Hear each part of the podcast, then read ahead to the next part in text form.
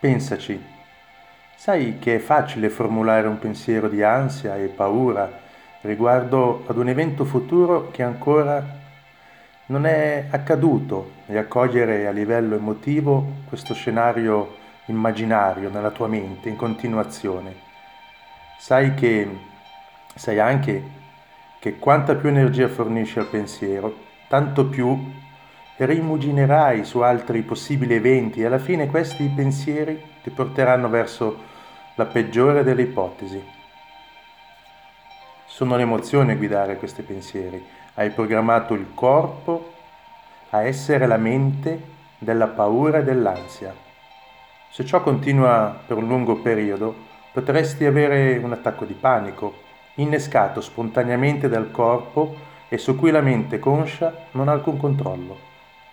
E se invece di programmare il corpo a essere la mente della paura e dell'ansia, provassi emozioni elevate e le programmassi a essere la mente dell'amore e della coerenza, invece di avere paura e tenere un nuovo attacco di panico, saresti entusiasta e non vedresti l'ora di avere un involontario attacco d'amore. Quindi adesso Mettiti comodo, mettiti comoda, chiudi gli occhi, lascia che il tuo corpo si rilassi e poni l'attenzione sul cuore. Comincia a inspirare ed espirare dal cuore. Continua a farlo più lentamente e profondamente. E quando ti distrai, riporta l'attenzione e la consapevolezza sul tuo petto sul tuo cuore e sul tuo respiro.